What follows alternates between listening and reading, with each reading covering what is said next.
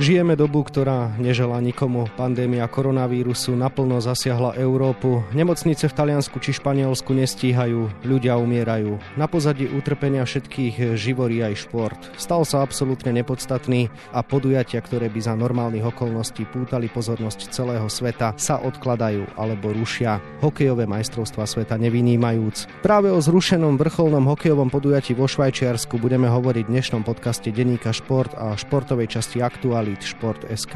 Od mikrofónu pozdravuje poslucháčov Vlado Pančík. Keby svet plynul podľa zažitých kolají, blížilo by sa obdobie vyťahovania vlajočiek na spätné zrkadla našich aut. Bohužiaľ, dnes musia ľudia vyťahovať rúška na svoju tvár, aby zamedzili nákaze a chránili tých najzraniteľnejších. Ľudia zo sveta športu nevynímajúc. Keď hokejisti a fanúšikovia počujú túto melódiu, vedia, že sa blíži vrchol sezóny, majstrovstva sveta. Tento rok budeme bez nich. Práve o tom sa budem rozprávať s hokejovým redaktorom denníka Šport Tomášom Prokopom. Tomáš, vítaj v podcastovom štúdiu Šport.sk. Ahoj, ďakujem za pozvanie a ešte by som doplnil, že z tých uší na, na auta sa dajú spraviť pekné rušky. Áno, aj to je jedna z možností, ale poďme teda k tej hlavnej téme. Tomáš, Otázka posledných dní asi ani neznela tak, či sa majstrovstva sveta zrušia, ale kedy sa vôbec zrušia. Súhlasíš? Jednoznačne, tam bola 100% istota, že tie majstrovstvá sveta nebudú, lebo zrušili sa aj športové podujatia, ktoré sú dávno po nich, nie v máji. Tam sa čakalo na určité okolnosti, aby oni z toho mohli dostať nejaké poistné peniaze a ako sa vyvinie situácia vo Švajčiarsku. Samozrejme, spojili sme sa aj s členmi realizačného týmu našej reprezentácie a tí tento krok jednoznačne schválili. Hovorí asi asistent trénera Craiga Remziho Vladimír Orsák. Úplne logické a myslím, že jediné správne v danom momente.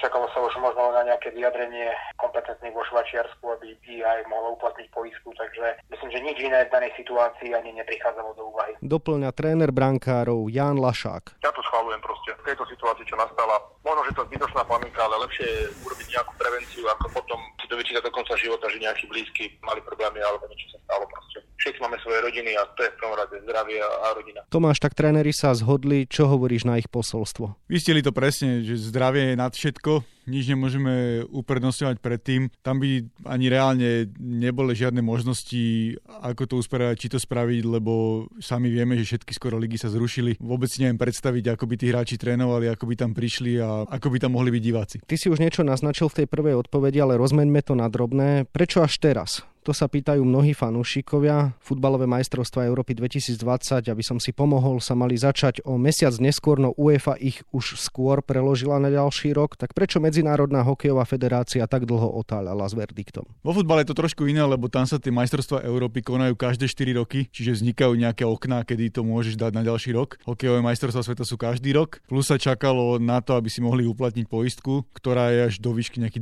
22 miliónov eur, lebo samotná organizácia a všetky veci okolo toho sa hovorí, že to je okolo 30 miliónov. Švajčiarsko stále nemalo ten mimoriadný stav krajiny vyhlásený až na obdobie, kedy sú majstora sveta v máji. Stále ho nemá, ale je tam 6 tisíc nakazených. Podľa prepočtu na obyvateľa sú možno jedni z najhorších na svete. Tak z tohoto dôvodu im aj poisťovňa uznala, že ešte ten mimoriadný stav nemusí byť predlžený a uplatňa im tú poistku. Preto sa čakalo až do dnešných dní a neukončilo sa to možno pred mesiacom. Ako to vôbec teda vyzerá s budúcnosťou šampionátu? Existuje alternatíva, že by sa turnaj uskutočnil aspoň niekedy trebárs v auguste, prípadne usporiada vôbec ešte švajčiarsko majstrovstvo sveta, trebárs aj ďalší rok, že by nastal nejaký ten posun? Tieto letné mesiace sú myslím si, že neuskutočniteľné, už len kvôli tomu, že sú tam nejaké iné veci na programe, pomaly začína ďalšia sezóna, nevieme čo bude z NHL, je tam veľa otáznikov, aj z toho dôvodu sa o tom ani nerozmýšľalo. Čo sa týka toho ďalšieho roka, to uvidíme, lebo kongres IAF, Medzinárodnej federácie vládom hokeji, mal byť v Cúrichu počas majstrovstiev sveta, ale ten má tu moc rozhodnúť o nejakých posunoch a náhradách vecí. Majstrovstvá sveta sú určené až do roku 2025, čiže každý rok majú svojho nejakého usporiadateľa.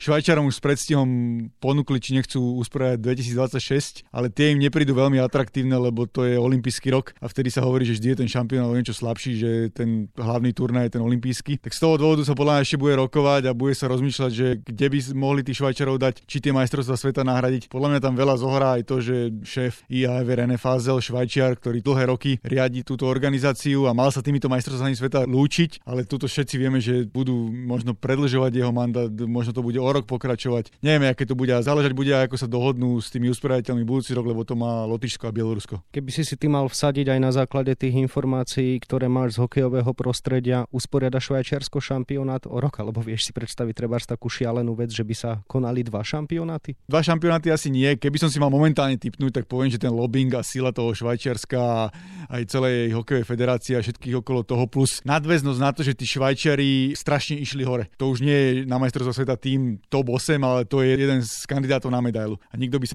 nečudoval, keby mali medailu zo Švedmi v minulosti, prehali až vo finále. Doma si oni podľa mňa trošku možno aj brusili zuby na to, že by mohli hrať až v finále. Že bude ten tlak dosť veľký. Uvidíme, ako sa tie veci vyvinú, ale je možné, že to bude budúci rok a posunú sa tie majstrovstvá sveta všetky. Švajčiarom ponúkali pomocnú ruku Rusy, ktorí chceli turnaj usporiadať v Soči. Prečo sa napokon nezrealizoval tento scenár? Toto zmietol René Fázel zo stola hneď, ako sa začalo o tom hovoriť. Je to nereálne. Sami vieme, že proste, čo sa týka ruských vecí, tak tam nikdy človek nevie, na čom presne je, že vieme o tých dištancov za doping a všelijaké podobné tieto veci. A koronavírus je pandémia, ktorá je na celom svete. Nemá sa prečo vyhnúť Rusku. Čiže neviem si predstaviť, že by vo Švajčiarsku to nebolo, a teraz by to bolo v Rusku. Oni ponúkali tým, že majú v Soči dva zimáky, ktoré majú dosť veľkú kapacitu z Olympiády a vedeli by to usporiadať narýchlo, že čo sa týka aj financií, ale určite to nebolo možné. To je také isté, ako keby majstrovstvo Európy teraz niekto povedal, že ich chce niekto iný vo futbale organizovať, tiež by to nikto nesúhlasil a nebolo by to možné. Naši reprezentanti chápu zrušenie majstrovstiev sveta, ale zároveň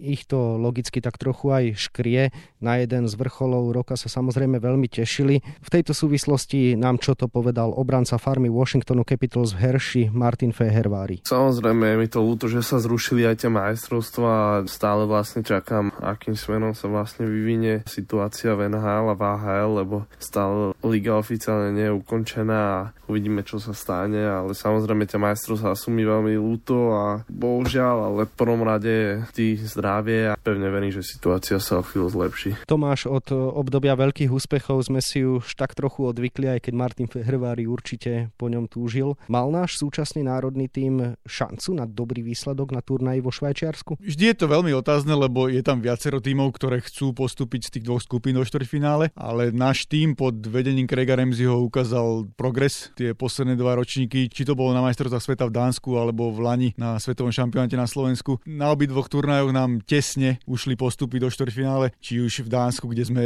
viedli na Čechmi ešte v poslednej minúte a dostali sme zbytočný gól a prehrali po predlžení. A doma to bolo ešte väčšie, veď ľudia si určite pamätajú na tie posledné sekundy s Kanadou, kde sme prehrali posledných stotinách, alebo ako by sa to dalo povedať. A s Nemcami sme stratili zápas v závere. Napriek tomu, že sa nepostúpilo a stále sa čaká na to štvrťfinále, v ktorom slovenský tým nebol od roku 2013, je cítiť nejaký postupnosť a progres pod trénerom Remzim a fanúšikom sa páčil aj ten hokej, ktorý sme hrali, že už to nebolo iba čakanie na chybu súpera, ale bol to atraktívny hokej korčuliarský, ktorý ľudí bavil aj napriek tomu, že sme možno nepostupovali. Áno, trénera Krega Remziho čakal štvrtý veľký turnaj, keď e, zarátame aj Olympiádu, či je v podstate tretie majstrovstva sveta.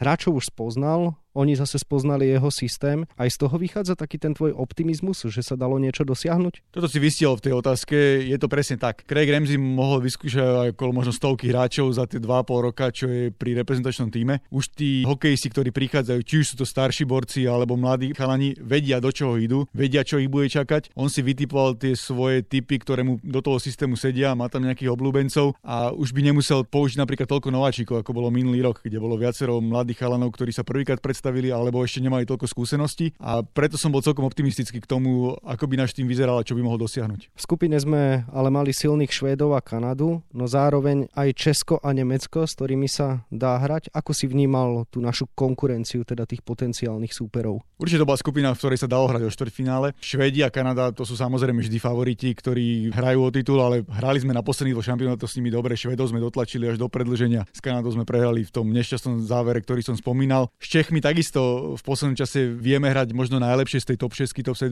Bol to nejaký strašak z minulosti, ale ten ich štýl nám celkom sedí a vieme proti ním brániť, že to je tiež pre nás super, s ktorým sa dá hrať. A podobne Nemci, ktorí sú nevyspytateľní, zase tých vieme zdolať. Veľmi sa nám nedarí v poslednom čase s nimi, ale sú to zápasy, ktoré sú otvorené dokonca. Samozrejme, my už môžeme teraz len hovoriť, čo by bolo keby, tak sa pozrime skôr do budúcnosti Má náš tým potenciál na to, aby sa udržal na tom zostupnom trende a dobrý výsledok dosiahol Trebars o rok, či už to bude vo Švajčiarsku alebo podľa plánov na Pobalti? Viacero vecí tam bude, o ktorých sa to bude odvíjať, kto bude tréner, ako to bude vyzerať, aká bude zostava, ale keď sa pozrieme na tie dve zostavy, ktoré boli na tých ostatných majstrovstvách sveta, tak boli poskladané tak, že tam bolo veľa mladých chalanov, bolo tam veľa hráčov v takom tom najlepšom hokejovom veku, čo je medzi 28 až 30 rokov. Napríklad minulý rok sme tam mali minimum veteránov, možno s výnimkou Laca Nadia, ktorý sa lúčil s hokejovou kariérou, alebo po 30 tam bol tuším Marek Čiliak. Ostatní všetko to boli hráči, ktorí sú v najlepšom veku a takéto jadro toho týmu, že keď sa nám podarí poskladať to najsilnejšie, čo máme, tak môže mať ten vrchol ešte 2-3 roky. Šampionát sa teda neuskutoční. Čo čaká slovenských hokejistov ďalej? No momentálne ich čaká asi dlhá pauza. Hokej je špecificky v tom, že keď hráš nejaký možno futbal, basketbal, tak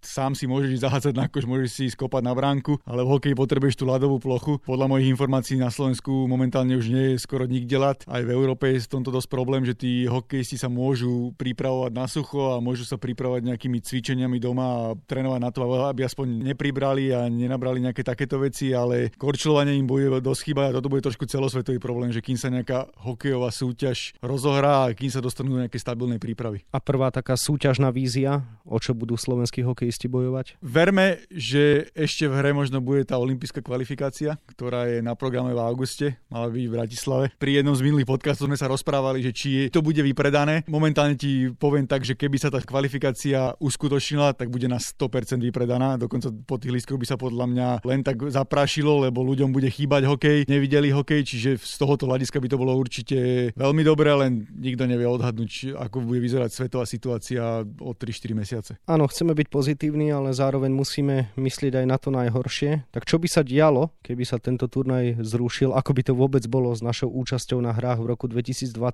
Tam nám dáva ten priestor a ten súťažný program šancu dobehnúť to? Myslím si, že tam je trošku väčšia šanca ako pri majstrovstvách sveta, lebo predsa len si dobre si povedať 2022, čiže zostáva nám tam ešte rok 2021, kedy by sa mohol hrať ten kvalifikačný turnaj. Neviem, ako na to bude IHF aj so všetkými pristupovať, lebo zase ten rok 2021 bude veľmi nabitý, keď sa tam zase presunú všetky tie ostatné turnaje cez Eurofutbalové, nevieme, čo bude s Olympiádou, tak tam možno bude strašne nasekaný kalendár. A druhá vec, ani neviem, jak to bude vyzerať z NHL, čiže vlastne, ktorí už pomaly septembri začínajú kempy, či tam budú môcť hrať hráči. To budú veľmi veľké rokovania, že vlastne kto tam bude hrať, kedy tam bude hrať a či sú tí hráči alebo aj tá medzinárodná federácia ochotná to uskutočniť už tento rok. Čiže ak by sa v praxi potvrdil negatívny scenár, tak nemôžeme vylúčiť ani možnosť, že by sme v olympijskej kvalifikácii nemali k dispozícii to najsilnejšie, čo doma máme? Toto je veľmi zaujímavá otázka a komplikovaná odpoveď, lebo rozprával som sa o tomto s viacerými tými našimi oporami, naposledy s Tomášom Tatarom. Ten povedal, že keby bola možnosť, tak veľmi rád by išiel pomôcť,